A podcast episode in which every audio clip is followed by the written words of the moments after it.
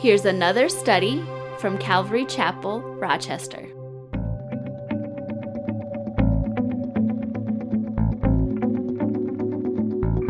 In Jesus' name, amen. If you have your Bibles, you want to follow along, please turn to 1 Corinthians chapter 8.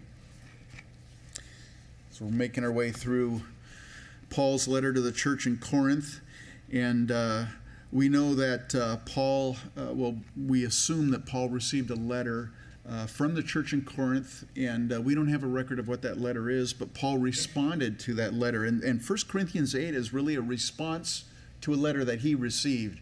And uh, so we don't know the questions, but we do know Paul's answers. And because we know the answers, we can kind of surmise what the questions are. And so now Paul is turning to a new subject in chapter 8, which evidently, I believe, was a question that they had asked him. And so beginning with verse 1 Now concerning things offered to idols, we know that we all have knowledge. Knowledge puffs up, but love edifies. How many of you had breakfast this morning? Can I see your hands? Man, isn't that isn't that like torture if you hadn't? I'm like, I was, I'm just drooling right now. But anyways, uh, yeah. So what's the background? Uh, again, like I said, this was a response to a question that Paul had. Well, what's the background? The background is this: they didn't have the Texas Roadhouse barbecue in uh, Corinth, at least not to my knowledge. Um, but they did have Shambles, you might say. That's and by the way, that's not a chain restaurant. Sambo's used to be. I remember growing up going to Sambo's in California, but no, uh, Shambles. What was it? Well, here's the deal. In Corinth, they had all these uh, temples to Diana and Aphrodite, different uh, idols that uh, the Corinthians worshipped in that culture. And uh, the best cuts of meat that you could find would be offered by the Corinthians to these idols. And so they'd bring their you know their best porterhouse steak or a T-bone or whatever. I mean the best cuts possible. They'd bring it to the temple. A portion of it would be burned and sacrificed to the idols or to the gods. Uh, another portion would be given to the priests. And uh, you know what the priests didn't eat. Uh, what they themselves didn't eat, they, they would then sell it um, at temple connected meat markets and even restaurants known as the Shambles. Again, that's not a name of a restaurant, but they were called Shambles. Um, so, so that's the background that's going on here. And evidently, some of these believers are asking Paul, Paul, you know, what's going on? Should we be eating this meat that's been sacrificed to idols? Because, you know, it's been offered to these false, false gods and stuff. And, and uh, for some believers, that was a real issue. For other believers, however, man, these were the best cuts of meat and they had the lowest prices. They were probably better than Costco. And so it's like, it's no big deal, man. Let's just, just, it's, an idol is nothing. Let's just eat that meat. And, uh, and so, uh, so they would just go ahead and do it. Well, other believers, you know, maybe maybe it was a Gentile that had been, you know, thinking that this idol was a real God and he's been worshiping all his life and offering these sacrifices, and now he's a born again believer in Jesus Christ. And he doesn't want to return back to that lifestyle. He doesn't want to have anything to do with idolatry. And he would see these believers, these other believers, they'd be just going right to the temple and buying the meat, and it would offend them. And so there was a real issue there in Corinth. And so Paul is addressing, and he's going to address specifically their question. But before he does that, he's going to deal with some core issues because there's some core issues that are underlying uh, what he's speaking about here in chapter 1. And so he says to them, We know that we all have knowledge. Now, in the context of his chapter here, I think Paul is being sarcastic. I'm sarcastic by nature, so I just kind of assume he's being sarcastic to those who knew, you know, they had this knowledge. Hey, it's not, it's an idol's nothing, and so they would, you know, they would just go ahead and, and, and flaunt that freedom. They'd go ahead and eat meat. They didn't care what anybody else believed, and so I think Paul's being sarcastic towards those. Hey, hey, we know that we all have knowledge, um, but here's what he says knowledge puffs up. Knowledge, you know, you think about it. I mean, we all went to school, right? And we have even have teachers in our fellowships. Learning is important. The kids are going in the back; they're learning about the Lord. Knowledge is important, um, but knowledge can puff up. Um, knowledge can, you know, in and of itself, it's not bad, but because of my sinful flesh, because of your sinful flesh, it can result in pride and conceit. It can. Doesn't necessarily have to, but it can. And so the issue that Paul wants to address here is the pride of some of these knowledgeable people and also contrast it with love. And uh, so he says, knowledge puffs up, or, or it inflates, you might, might th- look at it that way. And so Isaiah, uh, actually, the Bible says a lot about pride. Isaiah 5, verse 21 Woe to those who are wise in their own eyes and prudent in their own sight. Woe, woe to you if you think you're, you're a know it all, basically. Romans 12, 16, do not be wise in your own opinion. So, so knowledge puffs up. It can. It can cause pride and conceit. But love edifies. That word edifies. It's it's it means uh, well we get the word edification, but it means to build up, to construct. It's like building a house or or building a building.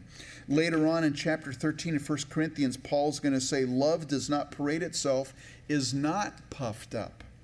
Pride's puffed up, but love is not puffed up. What a contrast between love and knowledge. It's a difference between a bubble and a building, if you think about it. Let me ask you this rhetorically. Don't raise your hands, don't make a comment. Are you swelling with pride? Or are you or are you growing in love? Such an important concept for us as believers. Verse 2 he says this, and if anyone thinks that he knows anything, he knows nothing yet as he ought to know. But if anyone loves God, this one is known by him. Paul here is basically saying uh, if you're a know it all, have you guys ever met a know it all before? I've met know it alls, I meet them all the time. you know, they're the people, you, you know how to identify a know it all? You say something to them, you offer some advice, and they go, I know, I know, I know, I know, I already know. That's a know it all, basically. So if you didn't know, that's what a know it all is. Paul's basically saying, hey, if you're a know it all, you don't know as much as you think you know. You know, uh, when I was younger, teenagers, and if you're a teenager here, um, I commiserate with you. I can understand because we were all teenagers at one time. Uh, there was a phase in my life, you know, when, when I was speaking of Father's Day, when I was young, man, my dad was like, he wasn't God, but he was like God to me. I mean, he had that kind of influence over my life, you know. My dad was just everything. And then I became a teenager. And man, my dad is just, he's not hip.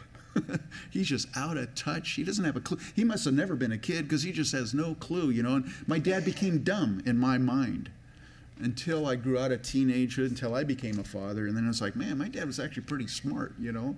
And uh, later on in life, just, you know, saying, Dad, man, I, I, I, I, I just. Uh, thank you for being the, the father that you were. And, you know, it, by the way, it's important to bless your dads. So if your father is still alive today, um, it's, it's what a good what a good thing to do is just to thank them for how they raised you. I pray pray that they raised you well. Maybe maybe you had a dad that wasn't that good of a dad, and feels I feel terrible about that. But you know, thank the Lord for those dads that that were godly examples in your lives, and praise the Lord. We all have a heavenly Father, right? That's that's the best dad, obviously. So. Um, you know, when I was uh, when we were a young couple and uh, started, we got married um, and started having children right away. And uh, so we had four kids, and they were all, you know, under, I don't know, they were all a couple years apart. And as a young father, we started attending a church, and we we were the younger people in this church, and a lot of older couples that had kids that were roughly our age, because we got young, married pretty young. We're from Kentucky. No, I'm just kidding. Um, no, no, we were we were 20 when we got married, so it's not that young, but. Um, but a lot of these older people, I would look at these families, pastors and elders and stuff, and I, I could identify what they were doing wrong. As, I mean, I, I, knew exactly what they were doing wrong. Man, I, am not going to do that with my kids. I, I thought I had all the answers until I started, my kids started growing up. And then I started realizing, man, I don't know as much as I think I know, you know? And uh, so that, that kind of comes with age, I think. Um, if I look back at all the knowledge that I've acquired so far in my lifetime, one of the things that I think I'm starting to understand more and more is, is the realization of how little I actually do know. I really don't know all. You know, I don't have all the answers. Um, this is what the Bible has to say about know-it-alls. Proverbs 26, verse 12. Do you see a man? Do you see a man wise in his own eyes? There is more hope for a fool than for him. It's pretty pretty strong words. Knowledge is a funny thing. You know, knowledge can give me power. If I become aware, if I if I if I if I learn something, it can actually give me it can empower me to make informed decisions based on knowledge. Knowledge is a good thing in that sense. Uh, it can give me freedom Knowledge can free me from superstitious, you know, beliefs or or fear, living in fear. Once I know, once I understand something, if I have the right knowledge, man, I, I'm freed from things that maybe held me back in the past. So knowledge can be very beneficial, but it also can be harmful. How can it be harmful? Well, if it produces pride and conceit in my heart, it's it's not good. Um, also, maybe there's some things that I that I really shouldn't know. You might say, What's this? Was there some knowledge I shouldn't know? I'll give you one very important example pornography. You think about that, man. I, I, wish I had never seen a pornographic image in my life. I wish I had never seen one. Because it sticks with you. Kids, man, it, will stick with you. you. You just, it's, it's terrible. It's harmful. They've, they've done all these studies on, on harmful. So, so there's certain knowledges that maybe you don't really, you shouldn't know. At least not in that context or in that situation. And so Paul says if anyone thinks that he knows anything, he knows nothing yet as he ought to know. So let me ask you this morning do you know as you ought to know? You might say, well, what does that mean? Say, do you know that you don't know everything? Maybe that's a realization for some of you. Like, a, like what? I don't know everything? Do you know that you don't know everything? Let me ask you this Are you a teachable person? Can you receive admonition or exhortation or correction? Can you receive it? Can you admit, hey, maybe I don't, maybe I don't have it all, or maybe I don't understand it all, maybe I, maybe I don't know everything. If you can, if you are teachable, then you do know as you ought to know. But if you're not, if you think I got all the answers, well, then you don't know as much as you think you know. And then Paul ends that verse. He says, But if anyone loves God, this one is known by him. Uh, well, you know, I was sharing yesterday at the tea. There's a there's a gentleman that I know here in the community, and and uh, uh, every time I see this gentleman, it seems like he knows every single pastor in Rochester on a first name basis, like they're buddies, you know. And I'm I, obviously, I guess I'm one of his buddies too. And uh, he'll come up to me, hey, hey, and he'll drop a name of some pastor. Hey, did you talk to so and so? You know that there's. Um, I'm like, no, I, I don't. And oh, you don't know that? And and it seems like his identity is wrapped up in in who he knows. He knows very many people, and he drops names all the time uh, whenever I see him. Uh, he seems to know everything about everyone. Uh, i am not a, a, friend on Facebook, and I've been to his Facebook page, and he's always got selfies of him with some important person. And, uh, anyways, his identity, like I said, it seems to be on who he knows. It, maybe it makes him feel more important or whatever. And uh, for people, sometimes that's an issue, right? Uh, you know, we, we like to we like to be associated with maybe a famous person or whatever. Maybe there's a musician that we you know we want we want to you know I know so and so. Listen, in life, it's not who you know it's not even what you know that ultimately matters, it's who knows you. Who knows you? And that's what Paul is saying. If anyone loves God, this one is known by him. Psalm 138, verse 6 Though the Lord is on high, yet he regards or he sees the lowly, but the proud he knows from afar.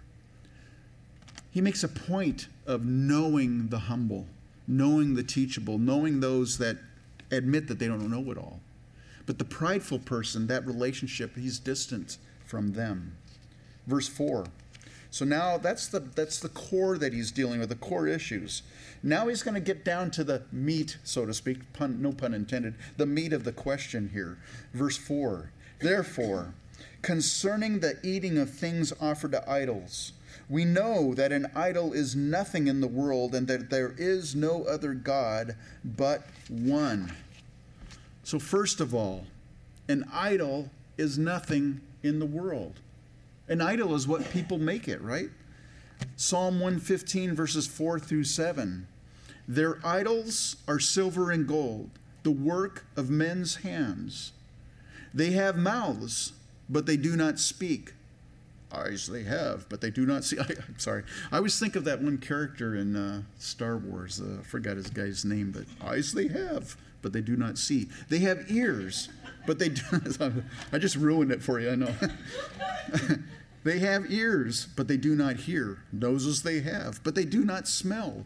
They have hands, but they do not handle. Feet they have, but they do not walk, nor do they mutter through their throats. An idol, you know, in those days, so, so Teresa and I went to Israel uh, a number of years ago, and uh, we ended up going to uh, one day we went to this museum in, in what was known as Tel Dan. So Dan is the northern part of Israel, where the tribe of Dan uh, eventually settled. They were the ones that got into idolatry. They had the golden calf there uh, up in where they worshipped up there and stuff, uh, idols.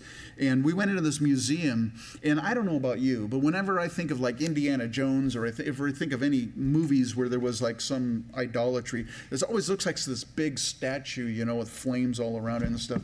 The idols that they had in this museum, they looked like little, not even Barbie dolls. They were smaller than that, you know, like Ginny dolls, if you know what those are, about that same size. And it's it was it's just like this little. It's like they worship that, but that's what they were, and they worship those little little little figurines. That's what their idols look like. Um, so these idols are nothing in the world, Paul says, and we know that. We know that it's just a piece of wood or a, or piece of metal that they molded into something that they're worship that they're worshiping. Now it's interesting when we get to chapter 10, a little later on this morning. No, I'm just kidding. When we get to chapter 10, verse 20, Paul's going to say when the Gentiles sacrifice to idols, uh, whether they know it or not, they're sacrificing to demons. Now, he's not saying that the little stick is a demon, that little figurine's a demon, but what, it's, what he's saying is that demons take advantage of the opportunity to deceive and enslave men through the worship of the idol. We'll get to that when we get to chapter 10. And so, an idol is nothing in the world, and there is no other God but one. Again, uh, in Second Corinthians, Paul's going to say that Satan is the God of this age, little g, by the way, the God of this age. Well, he's not saying that Satan's God. What he's saying, you know, he's not a God at all, but he wants to be worshiped as one, and people have made him a God in their hearts as they reject Jesus Christ. You got to worship somebody. And so if you're not worshiping the Lord, you whether you know it or not, you're worshiping the devil. You're serving him. You're serving his purposes. Verse 4 For even if there are so called gods, whether in heaven or on earth, as there are many gods and many lords, yet for us there is one God, the Father, of whom are all things, and we for him, and one Lord Jesus Christ, through whom are all things, and through whom we live. So an idol, again, it's really nothing. There is no, there isn't any other God except the Lord God Almighty. However, verse 7, however, there is not in everyone that knowledge. For some with consciousness of the idol until now eat it as a thing offered to an idol, and their conscience, being weak, is defiled. I mean, let me read that in another translation. However, not all believers know this. Know what? Know that an idol is nothing.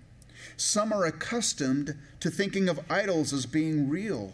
So when they eat food that has been offered to idols, they think of it as the worship of real gods, and their weak consciences are violated. You see, not all believers know that an idol is nothing. This is an interesting uh, comment that I got out of Robertson's Word Pictures. It's one of the Bible study tools I use. He says this, or they say this knowledge has to overcome inheritance and environment, prejudice, fear, and many other hindrances. What, what's that saying is knowledge has to overcome how you were raised, what you were taught, and what you've experienced. And, and how you were raised or what you've been taught or what you've those are those are very uh, uh, powerful influences in a person's life for some eating meat sacrificed to idols would offend their conscience because of how they were raised or what they were taught or how they what they experienced. Paul refers to their consciences as being weak. That sounds almost offensive.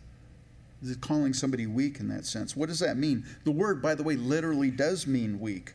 But again going back to robertson's word pictures it, it speaks of it as an unenlightened conscience the person, see, he's talking about believers, okay? They know that they've been set free by the work of the cross, but they can't overcome their conscience based on how they were raised or what they were taught or what they experienced in the past. Their conscience is just, they can't get beyond that. God's given mankind an internal awareness of Him. We read about that in Romans and other places in the Bible. Uh, a knowledge of Him whether you've gone to church, whether you have a Bible, there's a knowledge that God has placed in mankind.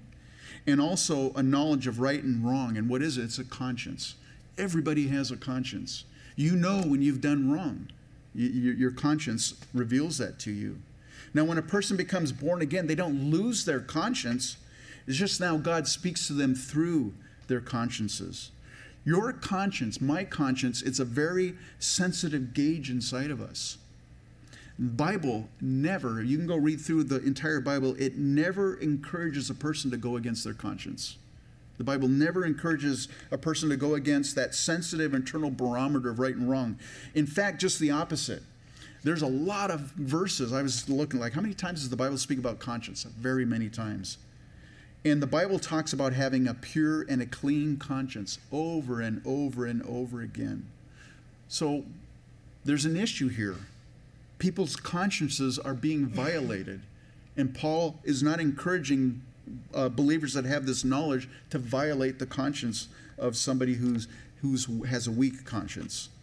Let me give you an example from my own life, speaking about uh, how you were raised or what you know, what you were taught or what you were experienced.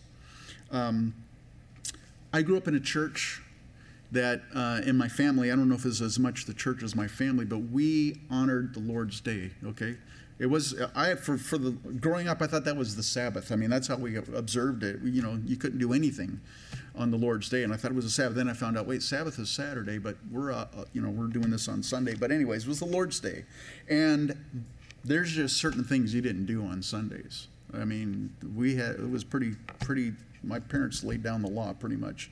Certain things you didn't do. Well, as I got grew older, you know, and I, I, am young adult and stuff, I'm kind of making my own decisions. Sometimes I would violate that thing and I'd go do something on Sunday that you know Christians aren't supposed to do on Sunday.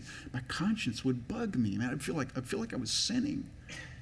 Well, it wasn't until I received knowledge. Studying Colossians, we just finished our study in Colossians. I remember just being just like it's like uh, the Lord just kind of peeled back a, a, layer of an onion, and all of a sudden I'm, I'm, i see, I understand something. Colossians 2, verses 16 to 17. So let no one judge you in food or in drink or regarding a festival or a new moon or Sabbaths, which are a shadow of things to come, but the substances of Christ. All those things, all those festivals, all those observances, this is just a shadow to point to Jesus Christ.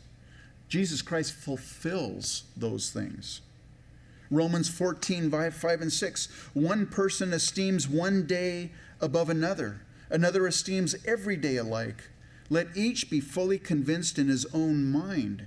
He who observes the day observes it to the Lord, and he who does not observe the day, to the Lord he does not observe it. He who eats, eats to the Lord, for he gives thanks, and he who does not eat, to the Lord he does not eat, and gives, uh, gives God thanks.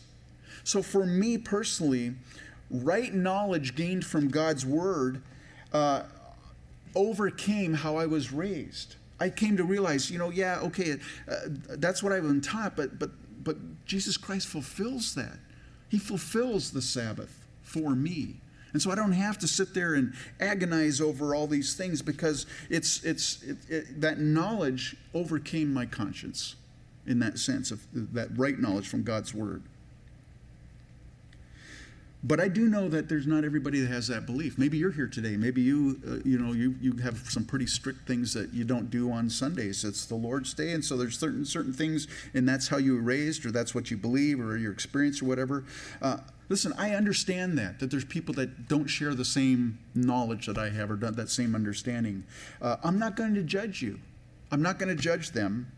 I'm not going to also try to persuade them. Hey, you don't need to you don't need to worry about that man. Come on you know come with us. We're going to do this on sunday. You know i'm not going to do that because i know that that person's conscience is that's what's holding them in that in that belief or right i'm not going to try to persuade them to abandon their conviction based on my knowledge. They need to arrive at their own conclusion just as i did in that in with that example. You know what's a funny thing though Paul uses the word weak conscience, and I, of course, if some people maybe that's offensive to some people, but it's Paul. It's not me. I'm not saying that you're weak, but that's what Paul says in regard to this. Oftentimes, the person with the weak conscience they think that they're the more spiritual person because of whatever it is that they're doing or not doing, and they'll often judge or condemn others that don't hold their same beliefs. It's a funny thing, but that's that's uh, what happens. So you, you see pride in that sense too.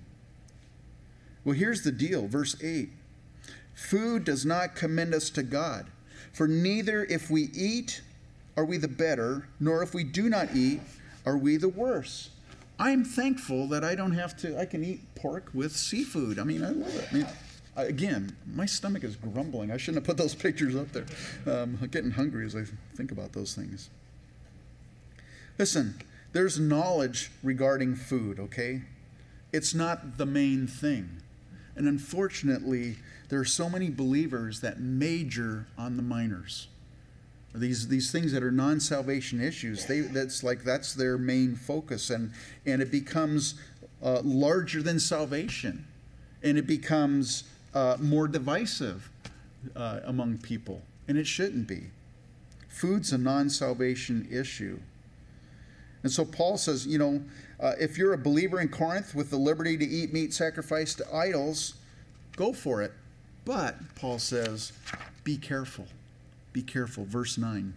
But beware lest somehow this liberty of yours becomes a stumbling block to those who are weak.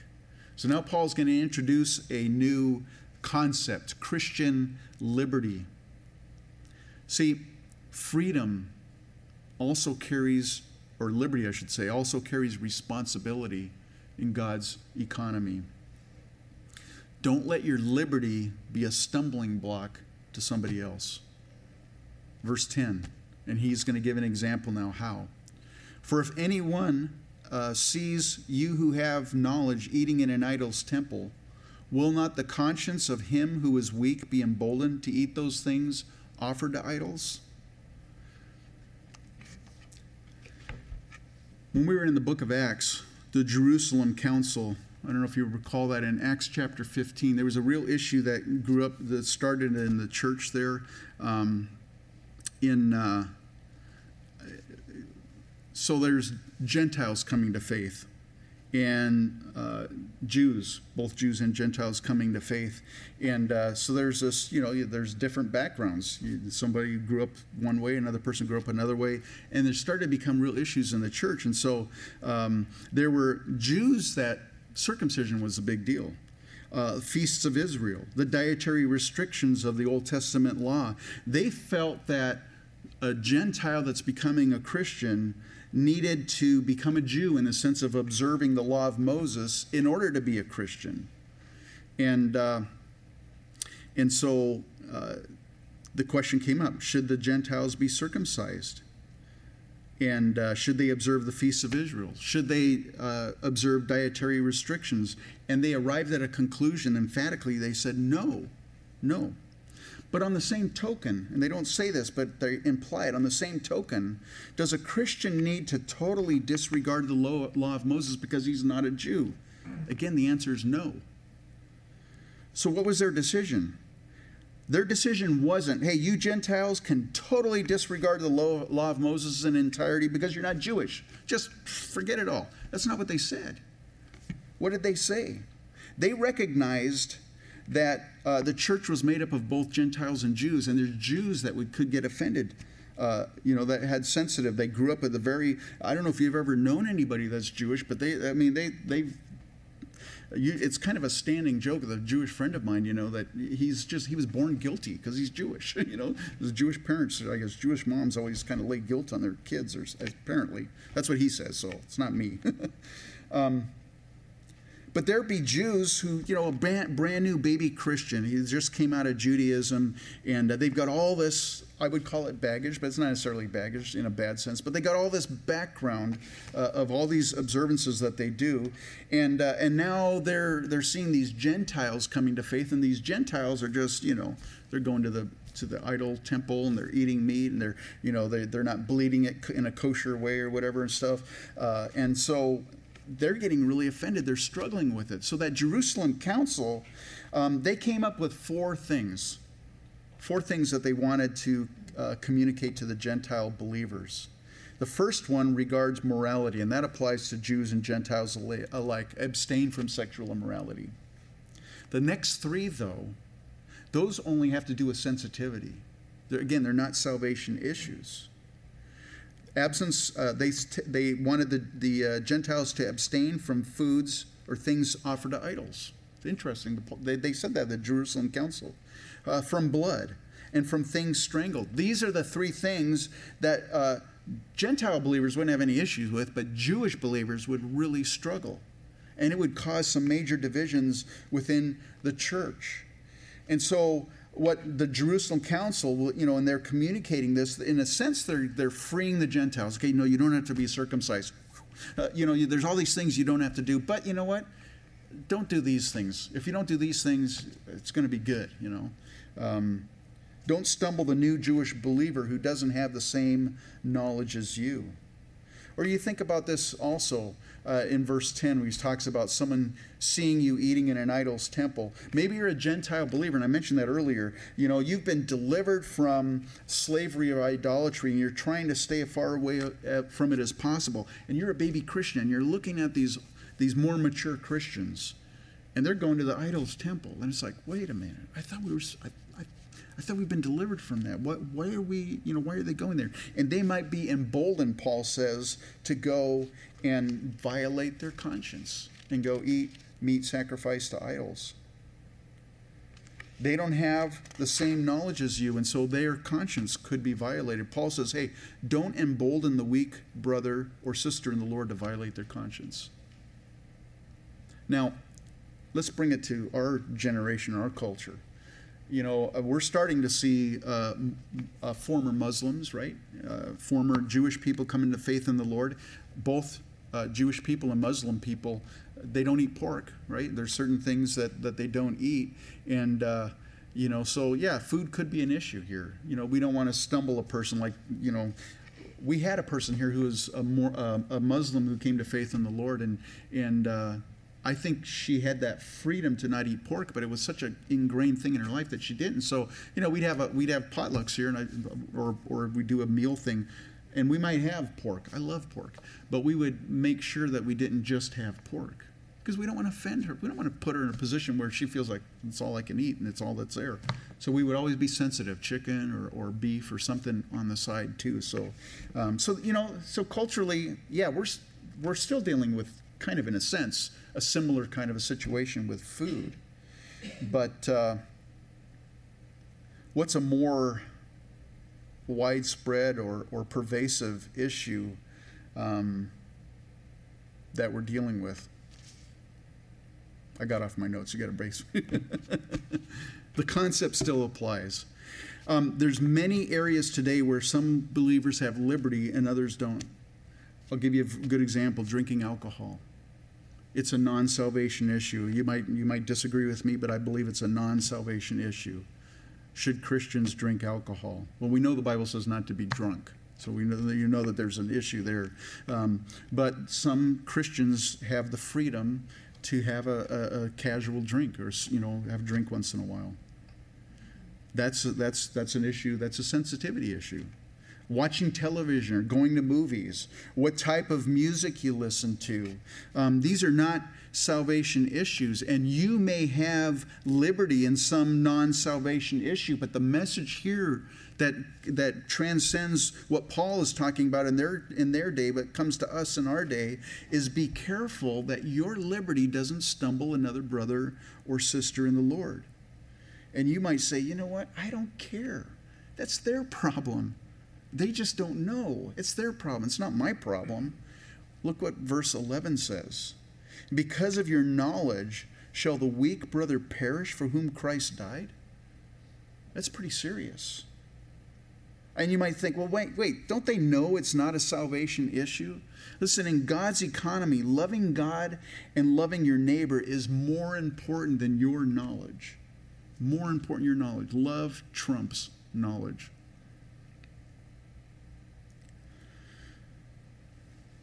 Verse 12. But when you thus sin against the brethren and wound their weak conscience, you sin against Christ. Now, isn't that an interesting concept here? Here, maybe you've had this liberty. You know, I know that it's not a sin. I'll use alcohol, for example. I know it's not a sin for me to have a glass of wine with my dinner. I, I've got that freedom. And, and you're right, I don't believe it is a sin. However, in exercising your freedom, if you cause another brother, a weaker brother or sister in law or sister in the Lord to sin, you, that becomes sin to you. Wait, I had freedom, but now it's sin because you've misused that liberty. That's what Paul is trying to communicate here. That misuse of liberty has now become sin. What you what you knew you did, wasn't a sin, it's now sin because you've caused a weak brother or sister to stumble. The key verse, and I think the overriding principle in this entire chapter is verse 13. Paul pretty much sums up his teaching on food sacrificed to idols, although we're going to deal with Christian liberty for about four chapters coming up. But he says this, verse 13, therefore, it's like a summation. If food makes my brother stumble, I will never again eat meat, lest I make my brother stumble. Meditate on that for a moment. Don't let that just slip through. Meditate on that moment. Listen to what Paul is saying. Paul is willing to forego his liberty, his freedom to eat meat sacrificed to idols. Even though he knows he's free to do it, he's willing to forego that to not, if, if, if it's going to cause a brother or sister to stumble. He's willing to give up his right. Man, have you ever done that? Have you ever, are you willing to give up something that I know I'm free to do that because you know it might stumble someone around you? Man, Paul was.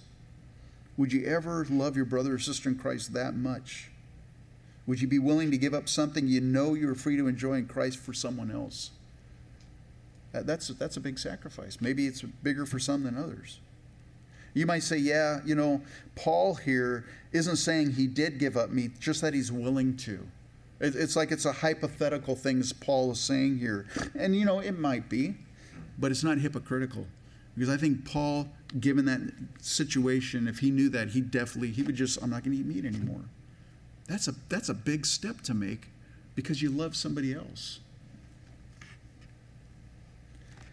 When we get to chapter 9, Paul's going to give a real example where he's laid down his freedom for the sake of the people he's ministering to. So Paul's saying this stuff, and it's not just a teaching, Paul lives it out. And we're going to see that lived out in chapter 9.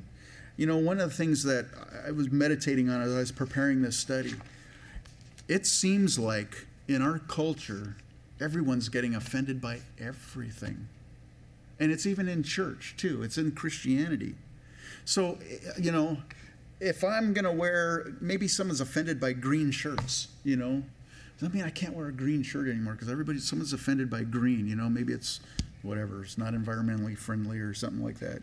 Am I to live my life in fear of offending everybody? It's a, it's a legitimate question, don't you think? I don't have an answer because we are living in a, in a generation where people are more and more offended. But my, I guess my, my, my suggestion and how I'm going to go through this in life, because I'm sure we're going to we're going to encounter these things. Let love guide you. Let God's love guide you. Your love for your brother and your sister, let that guide you. I've got a quote from Jon Courson. He says, Every one of us is either a stepping stone or a stumbling stone, as we either allow people to get closer to God or cause them to stumble unnecessarily. Man, I don't know about you, but I don't want to be a stumbling stone to anybody. I want to be a stepping stone. I want, I want to help people get closer in their relationship with the Lord. I don't want my liberty to cause somebody to stumble. I don't want to be a stumbling stone. So let's sum up some key points here before uh, we close. First of all, going back to earlier in the lesson, do you know as you ought to know? Do you know that you don't know everything? Are you a teachable person? Can you receive admonition, exhortation, and correction? Next thing, are you swelling with pride or are you growing in love? Growing in love. That's such there's substance there. Swelling with pride, it can be popped very easily. It's like a bubble. Do you love your brother or sister in Christ to the level that you'd be willing to lay aside your liberty?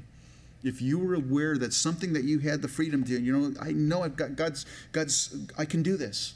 And yet if you knew that it was going to cause another brother or sister to stumble, would you be willing to set that aside? Big questions to ask. But that's what Paul is, is communicating to the, to the church here in Corinth. Why don't I have the worship team coming up?